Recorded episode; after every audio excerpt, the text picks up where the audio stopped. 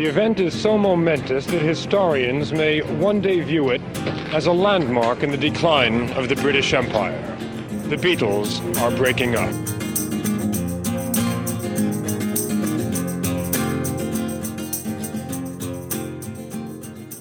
Hello, and welcome to the very first special inaugural episode of All, All pods must cast. Um, a podcast about John, Paul, George, and Ringo. I um Post, the greatest band of all time. post yeah, they're seventies, seventies and onward. But we're Uh, gonna be in the '70s for quite some long time Yeah, we've got quite quite, a quite long time. to get through, don't we? because um, Jack insists on doing every single album all four of those guys ever released. Um, And, uh, that's gonna take a bit because maybe even do some live albums. as well. Maybe Um, this podcast is gonna be explicit. I'm sorry, guys. Yeah. Um, we're just gonna get. We're just gonna say that. look, look, let's get real. Let's get real. This is gonna get nasty.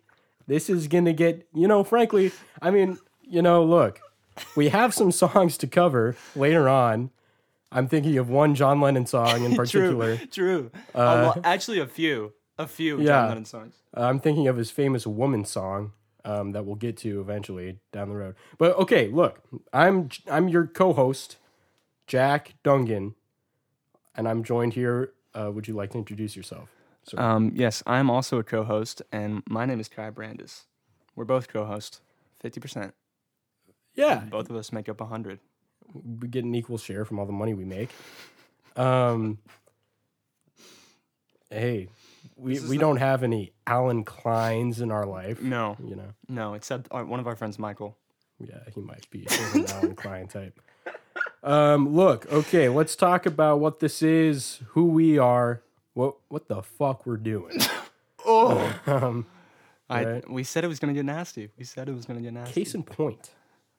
Uh, so look, this is all pods must cast, and we are taking every album by those four lovable lads Mhm. after their breakup. So we're not gonna. Well, we might get into it in the future, but Who we're knows? not gonna knows get where into. this this podcast will lead? But as of now, As of now, we're not going to talk about. George's. What was that electric Oh, yeah. electronic sound? Yeah. yeah. Yeah, electronic sound, and that wasn't it for a, mo- a movie, a soundtrack, Oh, I think that's Some, true too. something else. Yeah, And then John and Yoko did some Yeah. stuff uh, pre 1970 that we Yeah. probably won't talk about yeah, right true. now. Yeah, post. Yeah, starting in 1970. Post Starting in Beatles 1970 with Sentimental Journey by Ringo Yeah. Starr. And we'll get into it in a sec. Let's talk about uh, what Kai, tell us about, tell all our fine listeners about you and your relationship to these four lads. Uh, well, your history. Here, and you know, I've been thinking about it a lot because um, in my English class, I had to write an essay about what magic means to me, and of course, Mhm. I chose the Beatles. So um, I would have chosen I'll give- Houdini. but that's just me. I'll give a brief summary. Um, I the Beatles are probably my first musical memory, if not one of my first memories ever, of hearing songs like Blackbird and Michelle um, on my mom's mixed CDs in the car. Um, but uh, when I was six years old, I became aware of who they were and their existence, and my mom gave me her copy of Rubber Soul on CD, which is still my favorite album of all time to this day. Um, and then I just grew obsessed, and um, by the time I was eight years old, I had seen a couple live tribute bands. I had completely redecorated my room in all things Beatles, um, and was making my way through their catalog, listening on my old CD player, back before they were on um, Spotify or even um, iTunes, and you had to buy all the Ooh. CDs That's right. to download them onto your iPod or play them on your CD player. Um, anyway, now I've just spent um, almost my entire life loving them and obsessing over them, and I only love them more each day.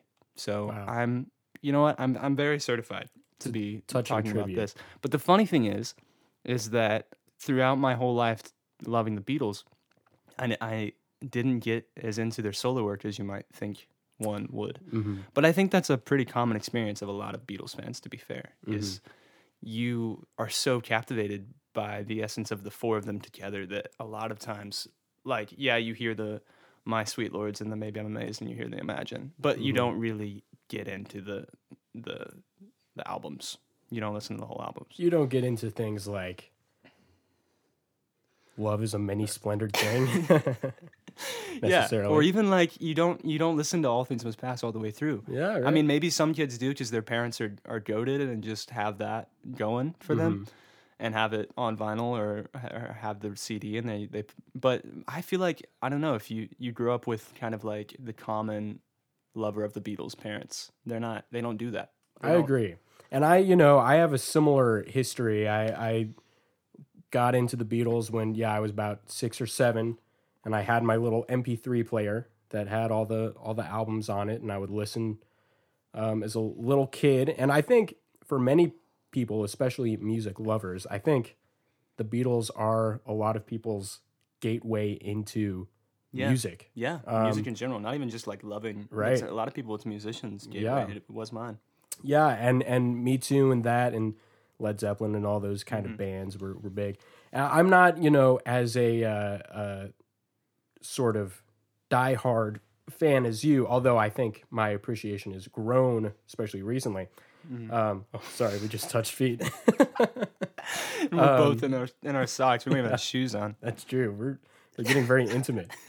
But um but I do think um that that will feed into our perspectives here. I think you're a, a little bit more of a traditionalist than I. I think I'm Yeah. here to uh you know, stir the pot, be a little stinker. Yeah. Um, I, yeah. And that's one thing that I'm looking forward to with with this is potential reclaiming albums, reappraisal of things that maybe critics didn't like or audience didn't like at the time. especially. Yeah. I'm I'm excited to go through these and kind of see what we have to say about them and and maybe do a little bit of reappraisal because I'm a I'm a big Bob Dylan fan.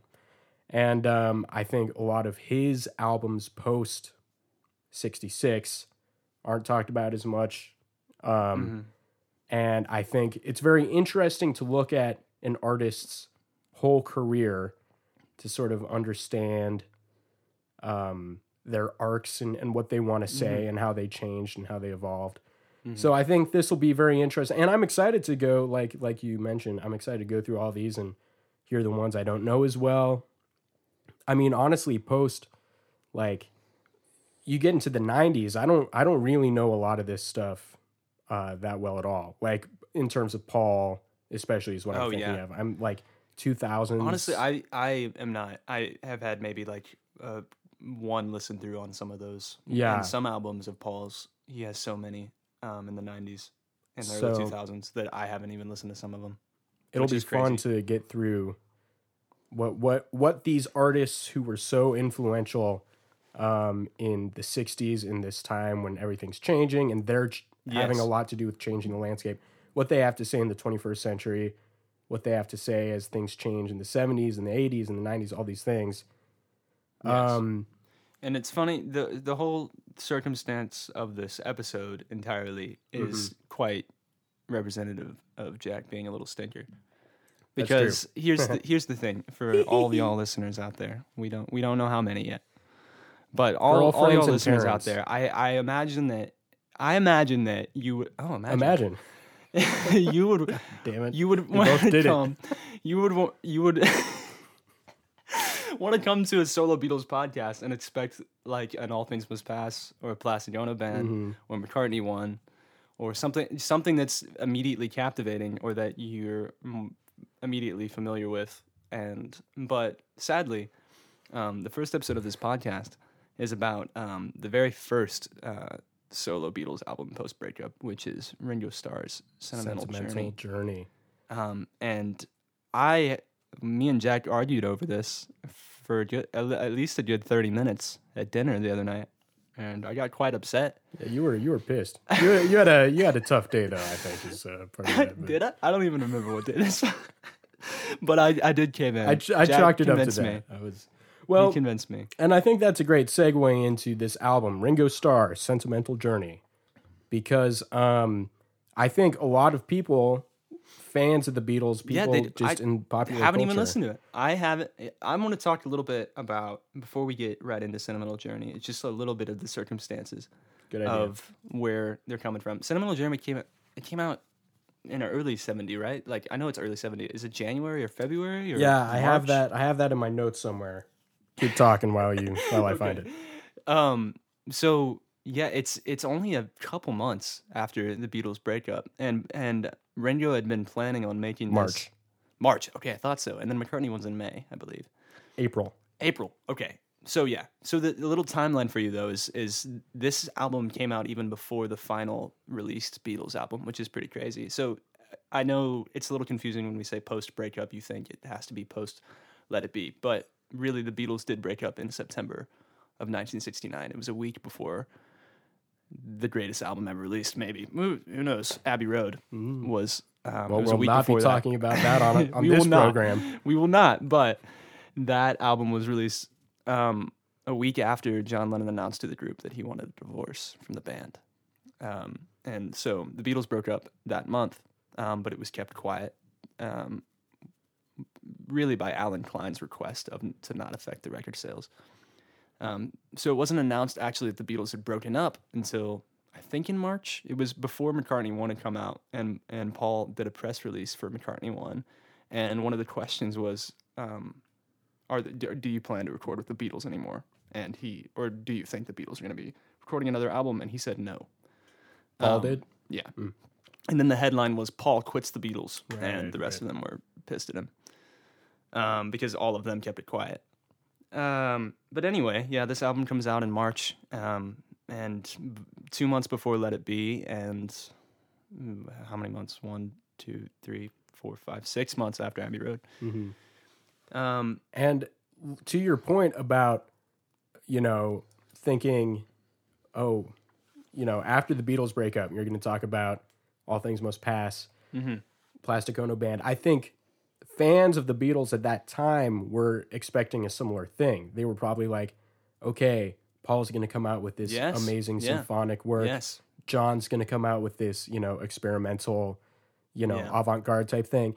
But, you know, I think the reason we're talking about this first is because, you know, people, public, you know, audiences, this was the first one they heard post. Beatles. This Yeah. was the one that, that, And also them into this probably the first to usher in the question of, wait, what's going on with the Beatles? right, right. because the Abbey Road and then no other news. Like Abbey Road dropped, and then there's no other news of them recording, no sightings. All of a sudden, they're not going to Apple together anymore, and the Apple scruffs aren't seeing them. It's it's so it's like a little mysterious thing, and then Ringo drops an album, and it's it, that I feel like the the whole idea of just Ringo dropping an album.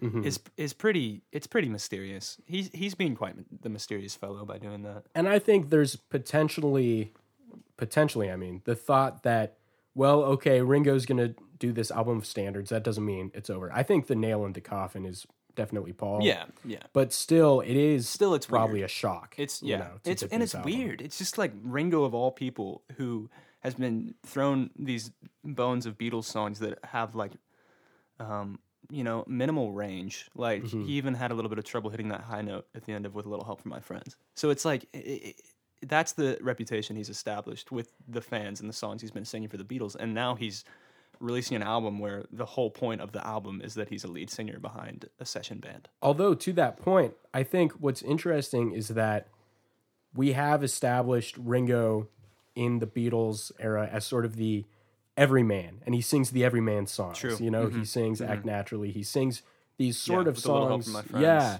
which are in the vein, Submarine. yeah, which are in the vein of these songs, these Tin Pan Alley Great American Songbook songs, and this is almost a whole album of Ringo songs Yeah, that's true. um, which is interesting because this is before a time that really a lot of artists start doing this. I mean, Harry Nilsson did this, his buddy, Ringo's buddy, R- Harry Nilsson did this. You have, um, you know, Bob Dylan did three that's albums, Yeah. you know. And a few years later, we'll we'll get to it. But John Lennon records a an album of rock and roll covers. He rock and roll covers, but you know, and these Great American Songbook things, they become in vogue. Bob Dylan does three.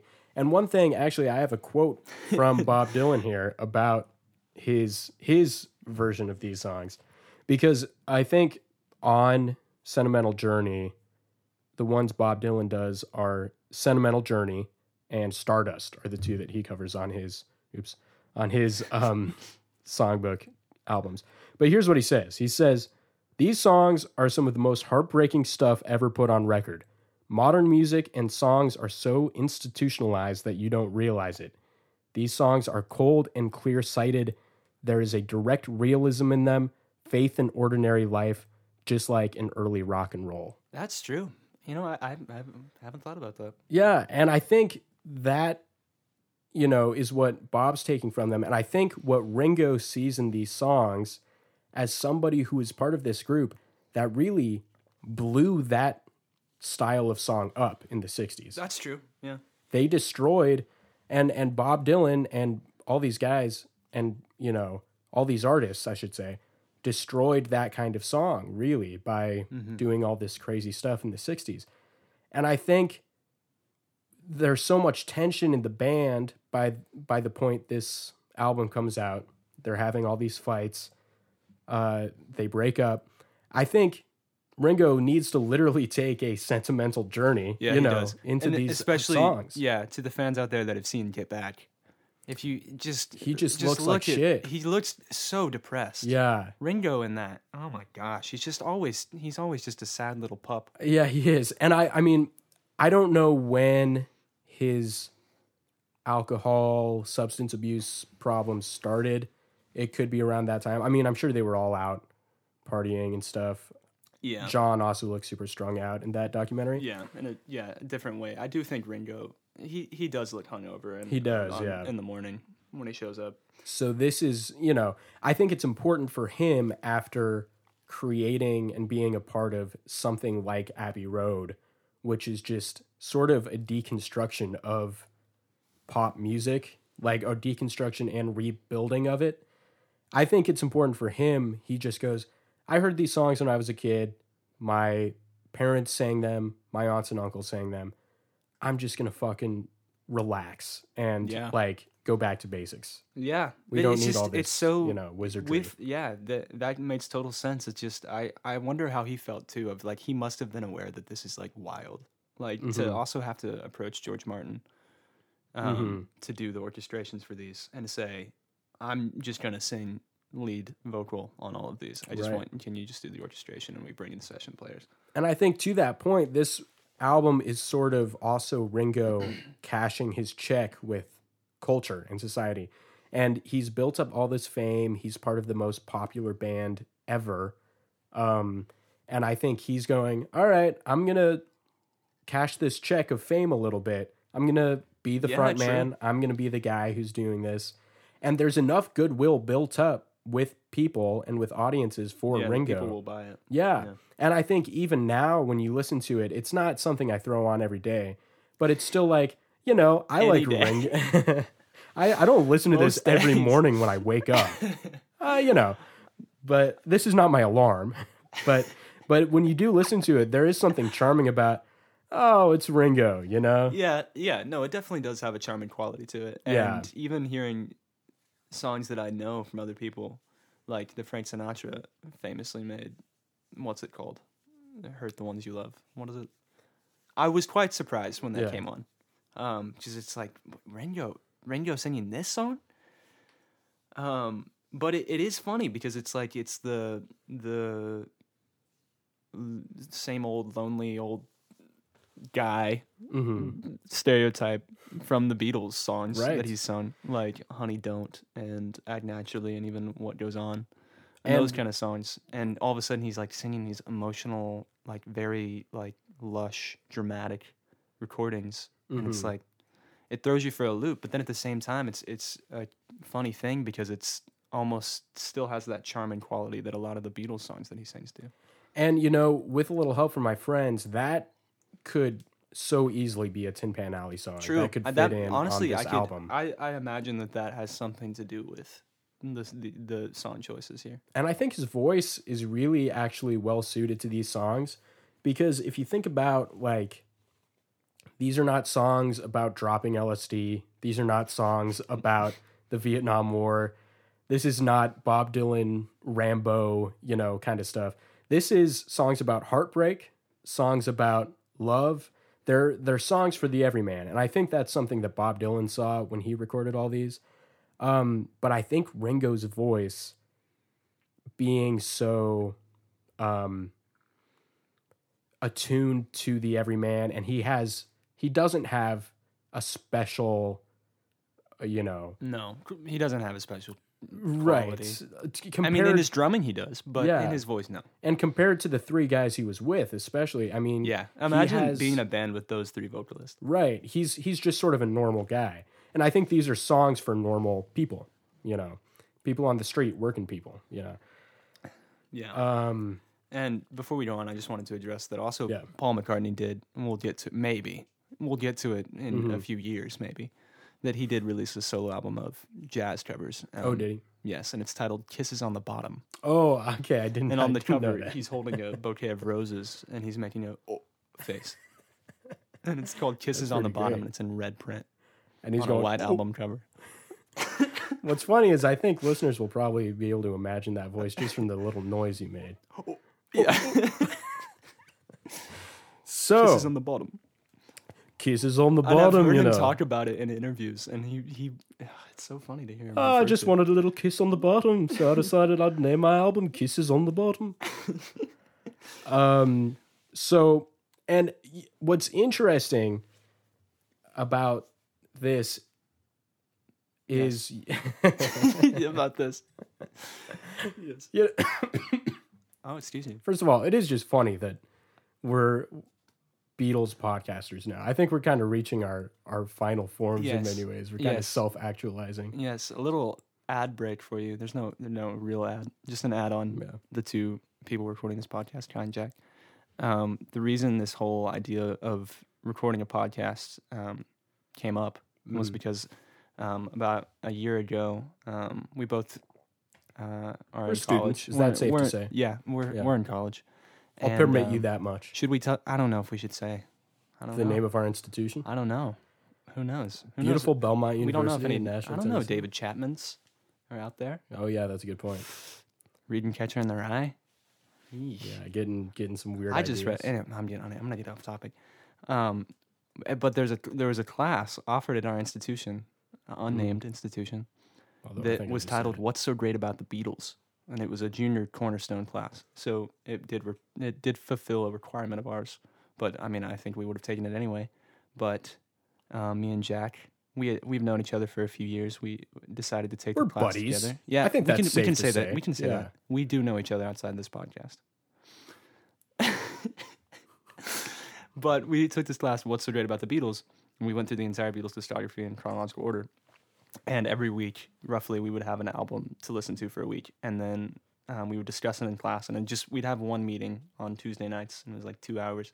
But me and Jack would um, get together and get dinner before class and have our own little talk about it because Yeah, a lot of times the talk in the class was like, I mean, a lot of people in the class had, had never heard the albums before. So it's, it's not the same kind of conversations to have. Like, still great conversations, but But we've um, had practice, is what you're yes, saying. yes, This is and- not our first rodeo. Yes, and we would would have a real good time. And honestly, those talks before class made me realize I changed a lot of my Beatles opinions. I was kind of in a state of um, viewing everything with objective truths, or trying to view something, um, especially in the Beatles, as like, oh, objectively, a day in the life is their greatest work Right. and it's like trying to I the past year I've been really trying to get away from that and trying to own my own opinions about the Beatles and say, well, I think this is their best song hmm because I personally think that "Girl" is the Beatles' best song. We won't go, go. f- too far into that, but that's my Yeah, we'll never talk about that. We'll never, we'll never. I'm, I'm worried that this the this pop filter isn't really doing me much good. Eh, I think you're fine. We're Um, finding our feet, footing in this episode. because I'm laughing and I just when I, I'm realizing when I laugh I just blow air out of my mouth. We're coming to a lot of profound conclusions about ourselves here.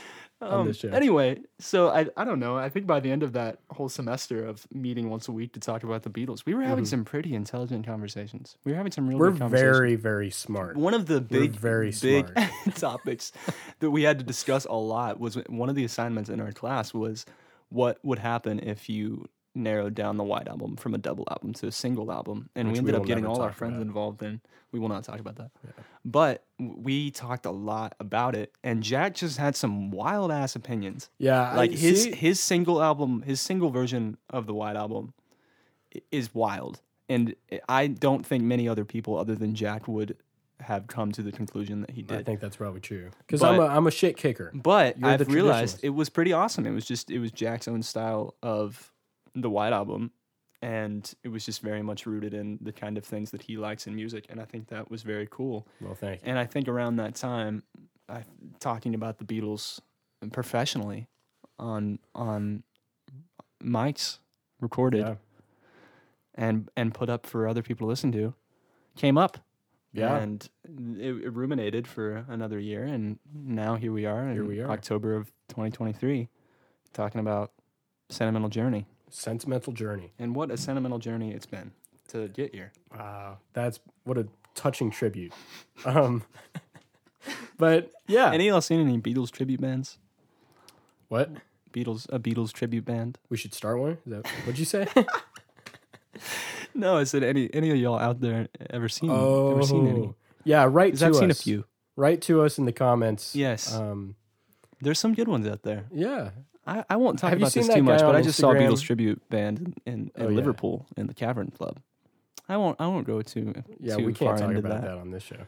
But I, I was there and they were pretty good. Have you That's seen that guy on Instagram who like looks exactly like John Lennon? Yes. Oh my god. Like That guy. you kind of think about that guy, and you're kind of like, what are you get a doing? life. Yeah.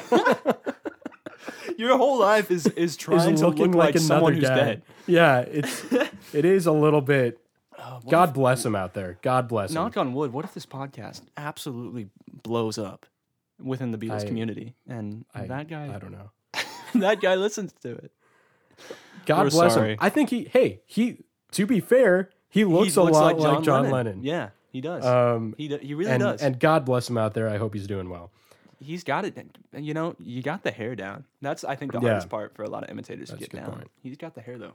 So, um, we talked we talked about in general. Oh, one more thing I wanted to say about this album in general is I feel like this album, it's very show busy. Ringo has this, you know, frontman swagger. Yes, he that I does. feel like. Did you see the music video I sent? I did. I did. Yeah, yeah, yeah. Which I want to talk about that music video because um I think this persona is what Yeah. he's really locked into in the modern like what yes. we know as no, Ringo that's what I thought too. I saw him up on stage doing the thing, and I this Yeah. looks like the videos I see of him now. Yeah, from the, the live clips I see present day. Right now his whole thing is being a show busy Yeah, you know, hey, Front I'm man. Ringo Starr, and all you know, all his social media posts, which Yes. we love, um, is just him being a goofball and having this, you know, kind of larger.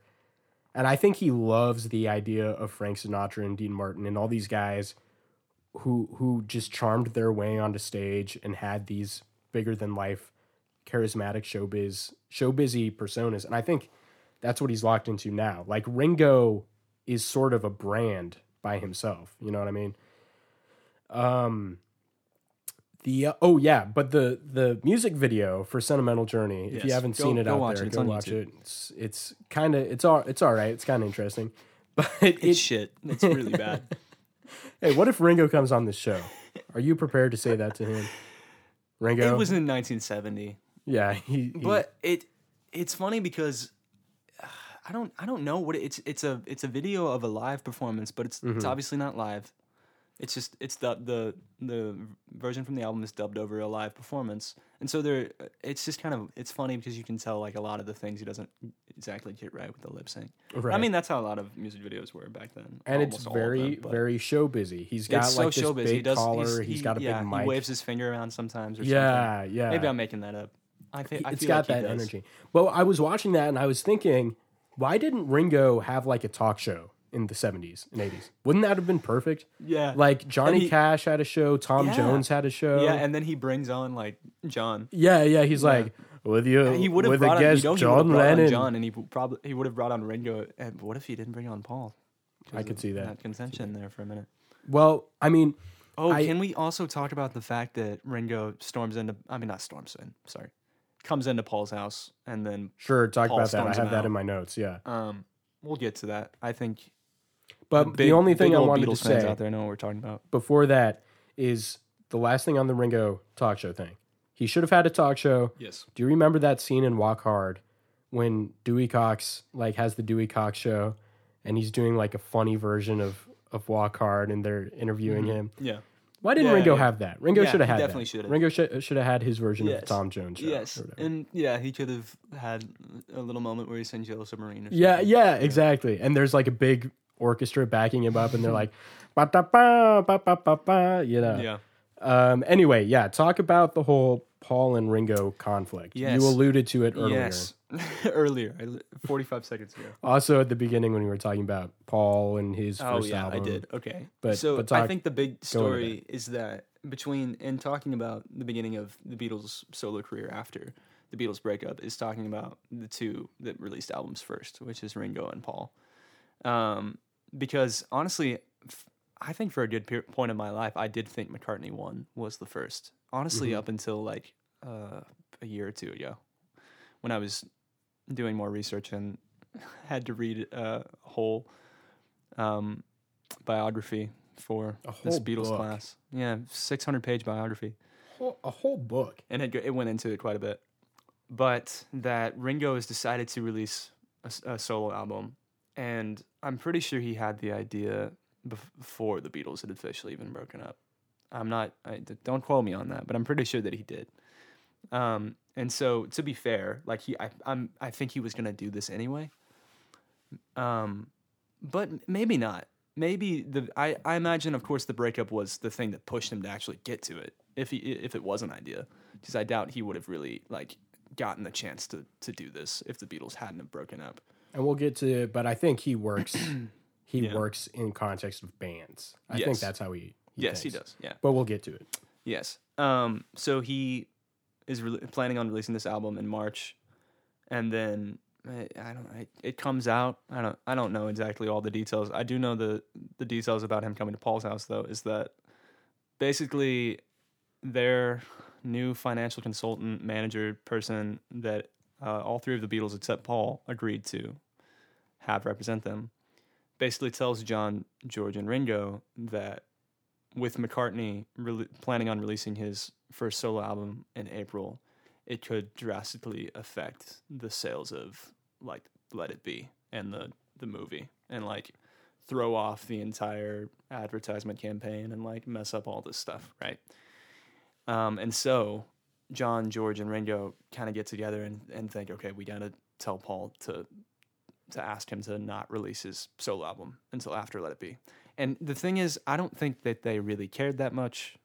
Um, John, George, and Ringo. I don't think they really cared that much. I think they kind of just had to do it as a matter of business. I think at that point they kind of stopped giving a shit. Yeah, I really don't I think they cared whether yeah. or not because they didn't care about Let It Be coming out because they didn't really even get any say in what was. I'm They'd not going to get on. into Let It Be, the travesty of the Let It Be album. Not on this program. Not so- on this program. Um, so, But they'd all but moved of on. course, who do they send over to Paul's house to to ask him this? They don't all three go.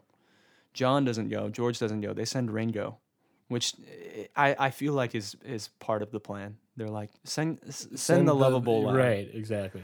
And the so Ringo goes over there to, to be the at. messenger and says and ask him. And Paul gets furious, which I don't know. I kind of understand both sides of the story. Mm-hmm. The thing is, not only eh, does Paul have the, the every right to release what he wants, Mm-hmm. but Ringo had already released an, an album at this point.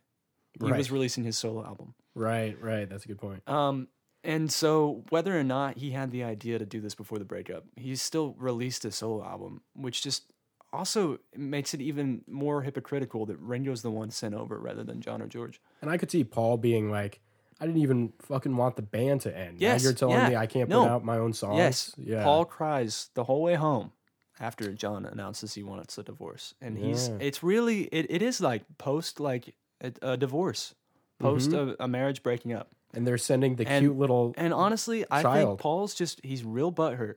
And I don't think honestly, if Paul wasn't so sad and butthurt that he would have even we'll get to this in the next episode, that he would have even released McCartney one so fast. But I Yeah. think he needed something to put his heart into a little bit and, And I don't think put it out there. you know, they all did. And I think Ringo, we talked about it, but I think Ringo needed these old songs to be a. Mm-hmm. Yeah, they all needed something, Um, and with that, something reference. um, we're not going to talk about that. On no, we're not.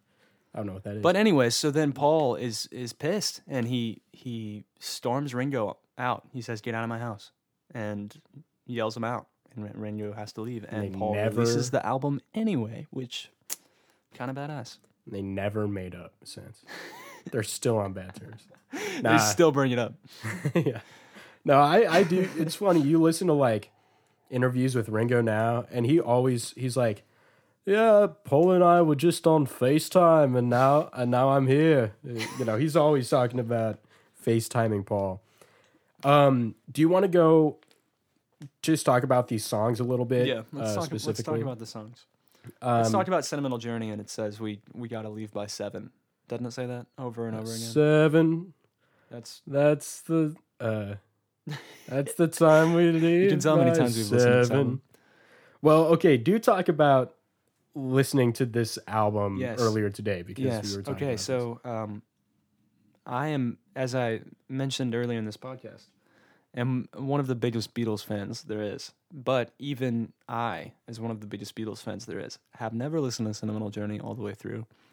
Barely knew of its existence up until a few years ago. Jack just touched my foot again. we keep touching it. Gotta wear shoes on your this thing. foot.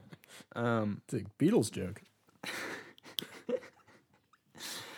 Um, and so, I- with the whole arguing about whether or not we were going to even cover this album, I still restrained from listening to it up until today, the day we planned to record this podcast. Earlier at a coffee shop, studying for a test, and decided to go ahead and put this song on in my AirPods. Um, and I listened to it all the way through in one sitting, um, and then started to listen to a few songs again right after. So I've only listened to this album one time. But what was where were you? What was your environment while you were wa- while Um, you were listening? I was in a place in Nashville. I feel like this is okay to discuss. We'll we'll we'll decide later. Go Called ahead. Eighth and Roast. Um, You were at a coffee shop. I was at. I take that back. I take that back. I was at a coffee shop. I'd gotten a flat white with oat milk and a banana muffin, and, it was quite good. The only reason I, I was pimping you into saying that is I, I do think that's kind of the ideal way to listen to this album. Yes, This is a coffee shop. I album. don't want to. I don't really want to buy this album on vinyl to have Right. to And you're not in my listen living to room it, right. by myself with nothing else going on.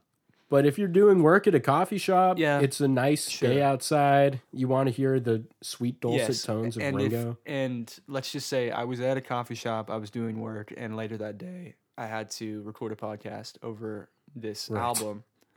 Yeah, that's a um, good point. and I needed to listen to that album That's before I recorded the podcast. Then yeah, sure, I would listen to it, and yeah, I did. right, right, I did listen to it. If you had to listen to it, you would listen to it. it. if someone, if yeah, if someone was forcing me to listen to it to record a podcast over it, then But I, I think would have coffee listen to it. shop. I think this is. But anyway, let's let's talk about "Sentimental Journey," the song.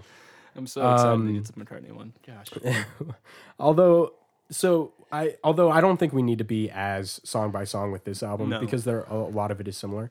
But "Sentimental Journey," I think it's significant because it's the title track. We already talked about, you know, Ringo's taking this sentimental journey by singing these songs, getting away from all this Beatles mania, Beatlemania, if you will. Um, all this studio wizardry, all this intense, complicated stuff that they did.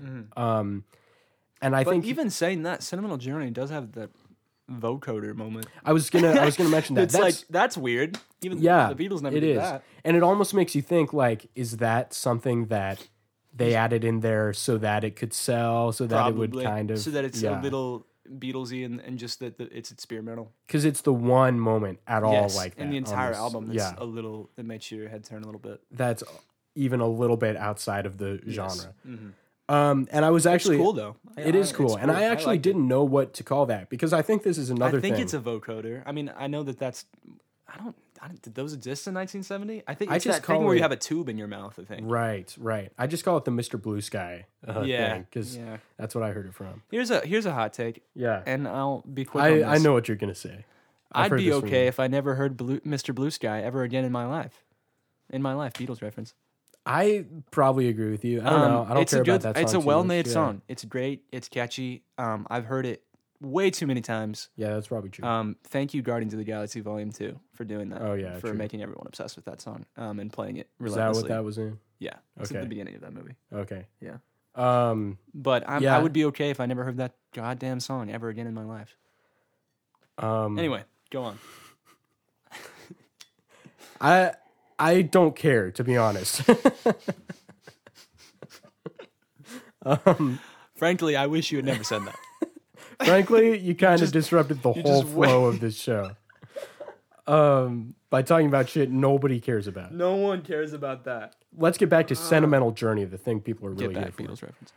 Um, I don't know what that is. So, okay, sentimental journey. Here's the other thing with the vocoder. I think, um, well, anyway, let the sorry, um, the cover. Let's talk about the cover. That Yes. that is a pub. Um, is it not? It's called. And I looked it up, and I it, did now too. it's painted with all those psychedelic Beatlesy paintings, of course. Is it really? Yes. Which is kind of funny because Yes, because it doesn't really have that much significance. right, and it is. I'm sure Ringo picked And- this because And I went to all the Beatles landmarks I in was gonna London. bring and this did up. I go to this? No. I was gonna make that not. joke. I, I was gonna say you went to Penny Lane. Did you visit the Empress Pub?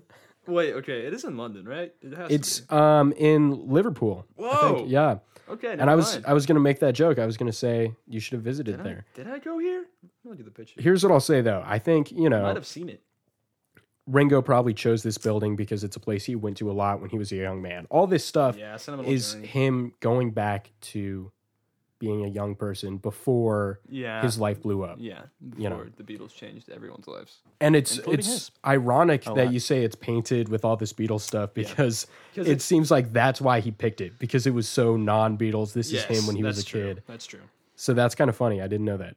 Um, Night and Day is the next song. Do you have anything to say about Night and Day? Um, no. And honestly, I don't have much to say about a lot of them. They kind of just drifted in and out. I wasn't even really paying attention to when the tracks changed. I'm gonna stick up for Night and Day. I like Night and Day because um, with a lot of these, I it's not my favorite album ever. I think it's fine and charming, and I'm not gonna listen to it all the time. But you know, it's Ringo singing these songs, and I think that's charming in itself. But Night and Day, a lot of these songs, the horn arrangements are so in your face. The True. Mm-hmm. old timiness of it is so kind of obvious and a little bit obnoxious sometimes. And it is. Um, I will say it's it's fresh on the ears to hear that same exact kind of arrangement and Mhm.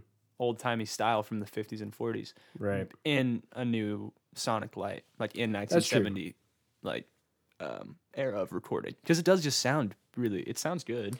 But the thing is, like, and I, I, I don't mind this album, but I think when you look at other people, like when you look at Harry Nilsson's album of standards, when you look at Bob Dylan stuff, and and once we get to Paul's, you know, the instrumentation there is so kind of light and sparing, and really interested in the space. Um, and I mean, you know, the most famous recording of Stardust is probably, you know, Willie Nelson's version, which is very ethereal and light. And this album is so show busy, so focused on the performance, I think, that it can get a little bit obvious, a little obnoxious maybe. Yeah. But Night and Day, I think, is an, an example of something that is um, as gentle, not as gentle, but as subtle as this kind of thing can be a Ringo standards album. Yeah.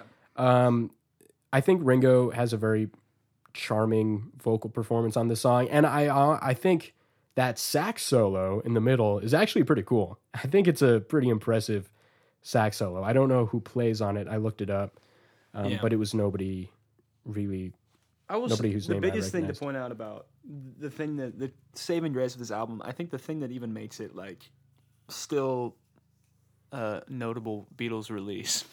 Mm-hmm. okay, that sounds mean, but is the fact that the Beatles producer That's is is still behind the the wheel on this, which is rare, and that's Mm-hmm. the only that is yeah, the, the, it's the only Beatles album Is it really? um, only solo Beatles album um, up until I correct me if I'm wrong, hardcore Beatles fans out there, but I'm pretty sure it's the only one up until 1982. Wrong.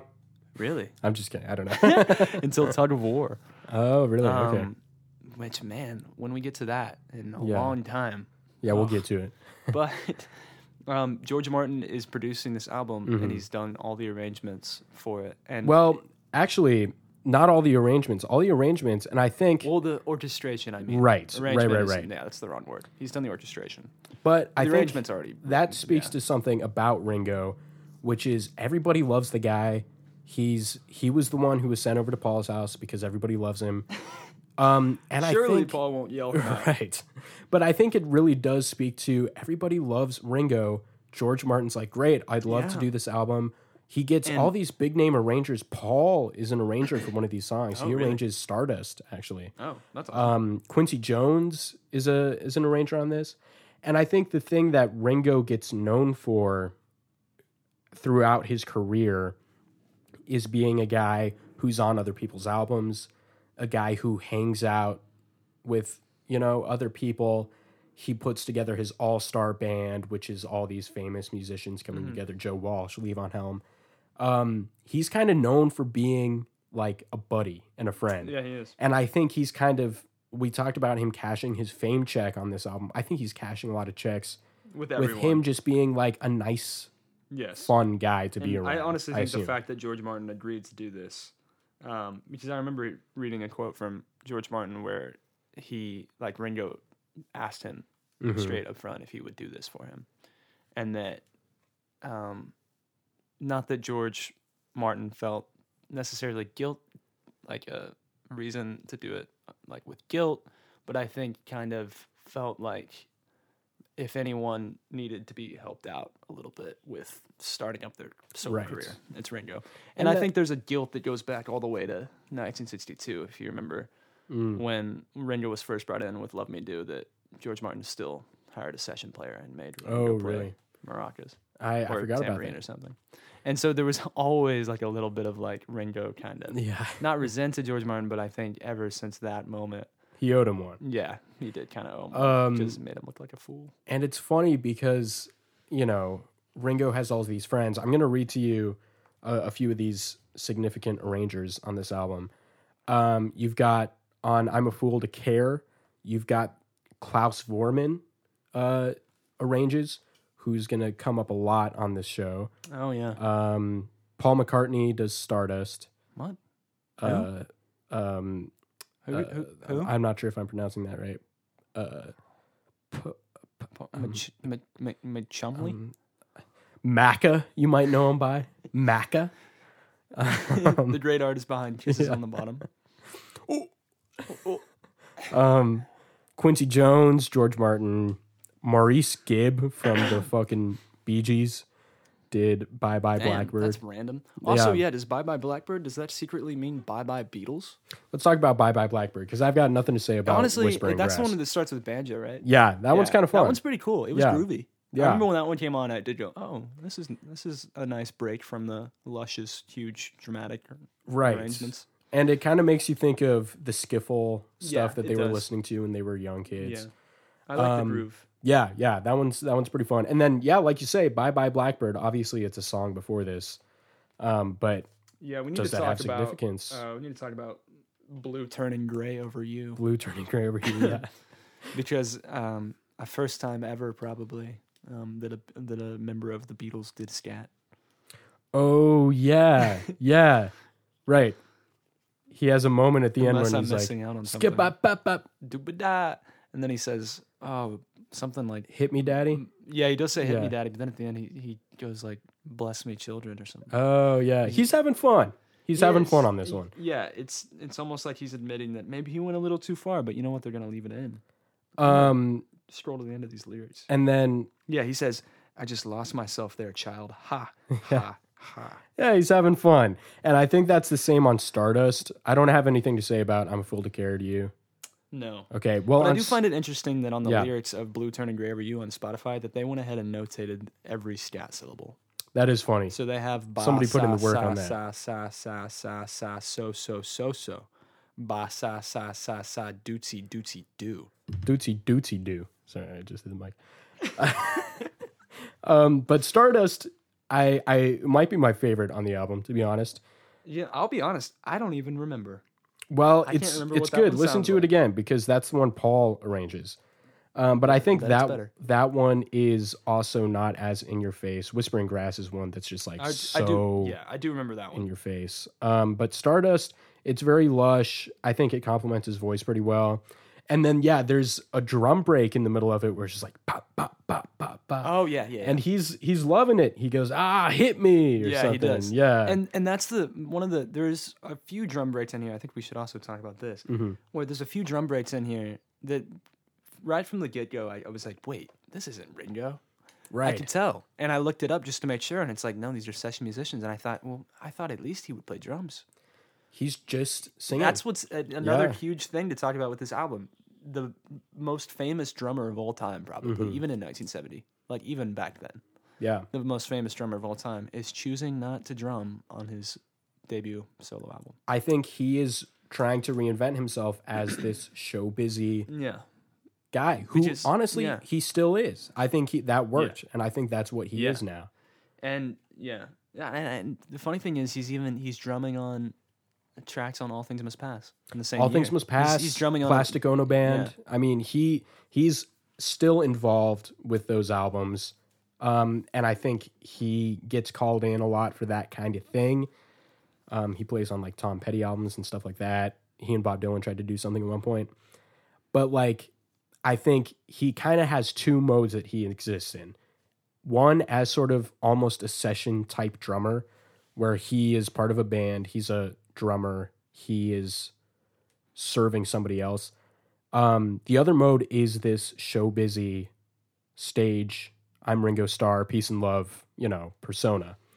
Um, and I think those are the two modes he operates in. Recently, I think he's more into his whole kind of brand, the peace it's and love thing. yeah. It's just become a a wild, never-ending rabbit hole of And brand. I think Ringo Starr. was it today that his new EP released, or was it? Was It it? was recently. It was recently. We'll get to it. there's some, We'll get to it.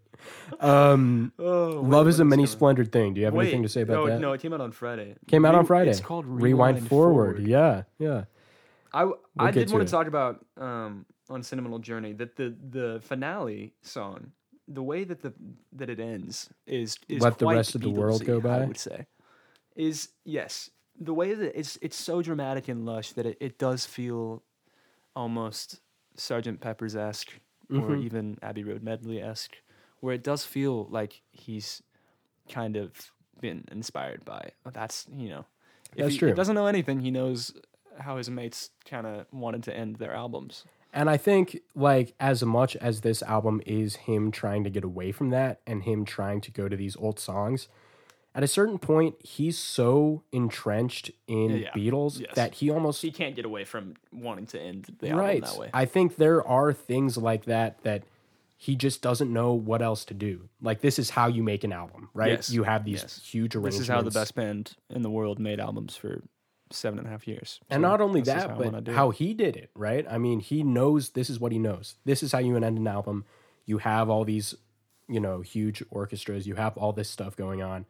I think he's just used to that. And as much as he wants to get back to basics, he can't all the way. yes, Um, do you have anything to say about "Love Is a Many Splendored Thing"? I like that one. eh, yeah, it was fine.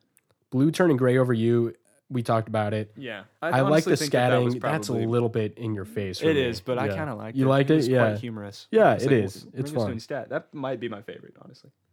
Uh, Dream. Do you have anything to say about Dream? See, the thing is, I don't remember anything specific about any of these other. They tracks. really do blend together. They do. Um, and and not in the way that you necessarily want albums to blend together either. I'll- Right. I'll, say that. It's just kind of like, oh, what is this?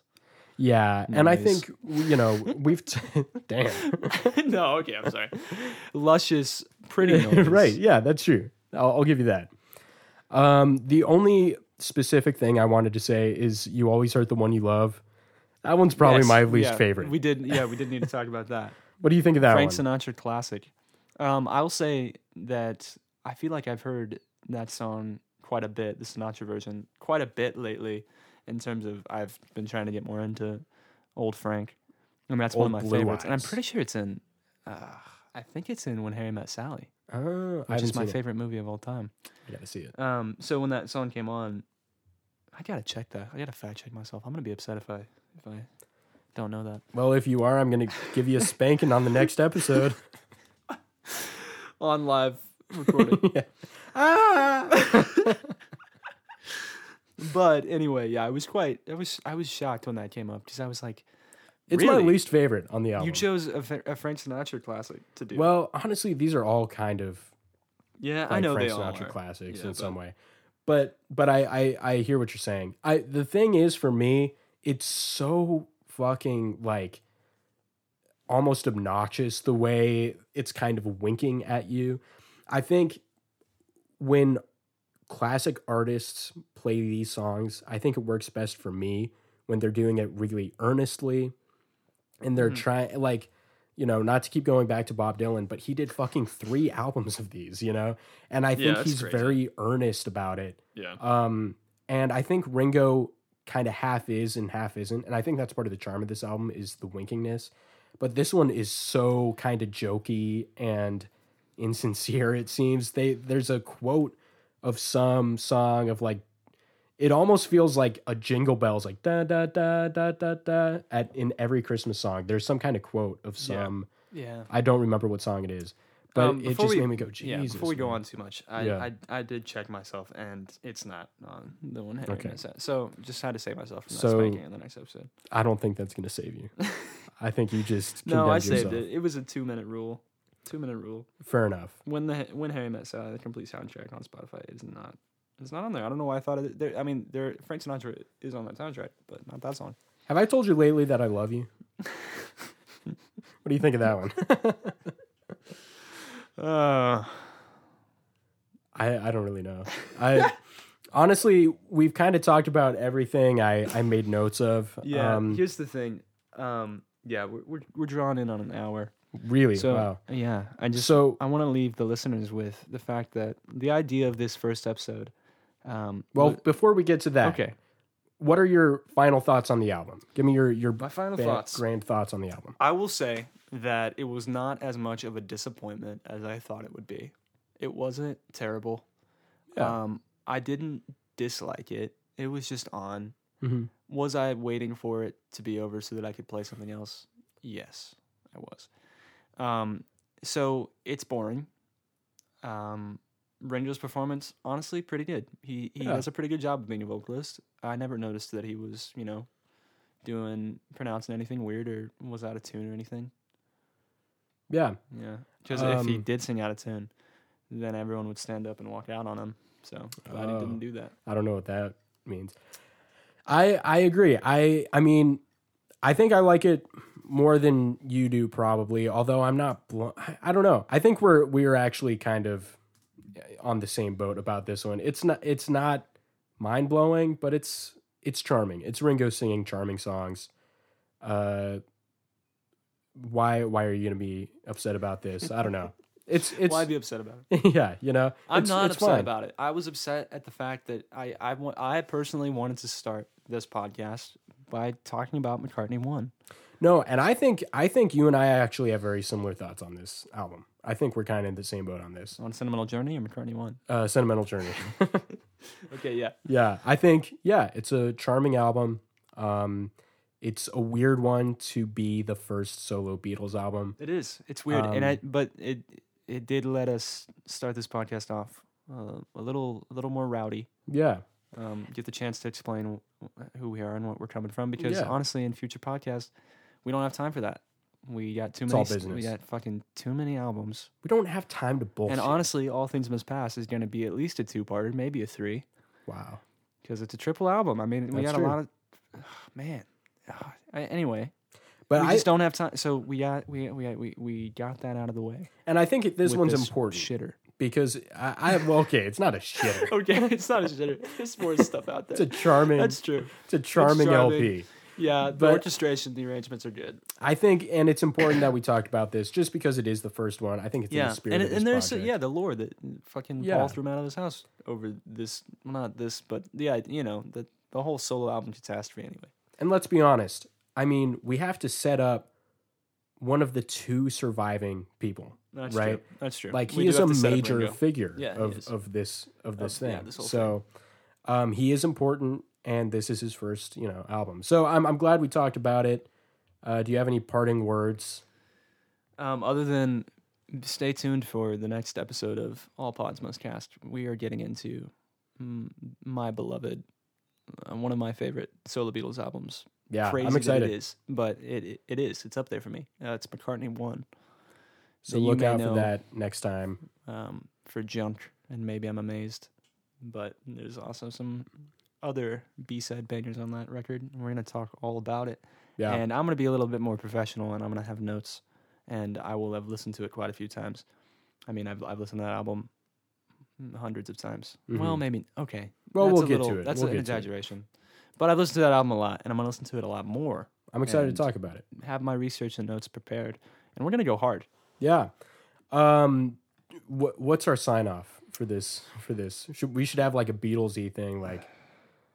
And until next time. Um, yeah. What's the thing they do at the end of Yellow Submarine? like? uh No, we can't do that. That's a Beatles song. We have to do like, oh yeah. uh, uh, like. Don't let it down. I don't know. I don't need no Wawa. Until next time. Until next time, I don't need no Wawa. Until that's good. For, that's good enough for now. Goodbye. Wawa.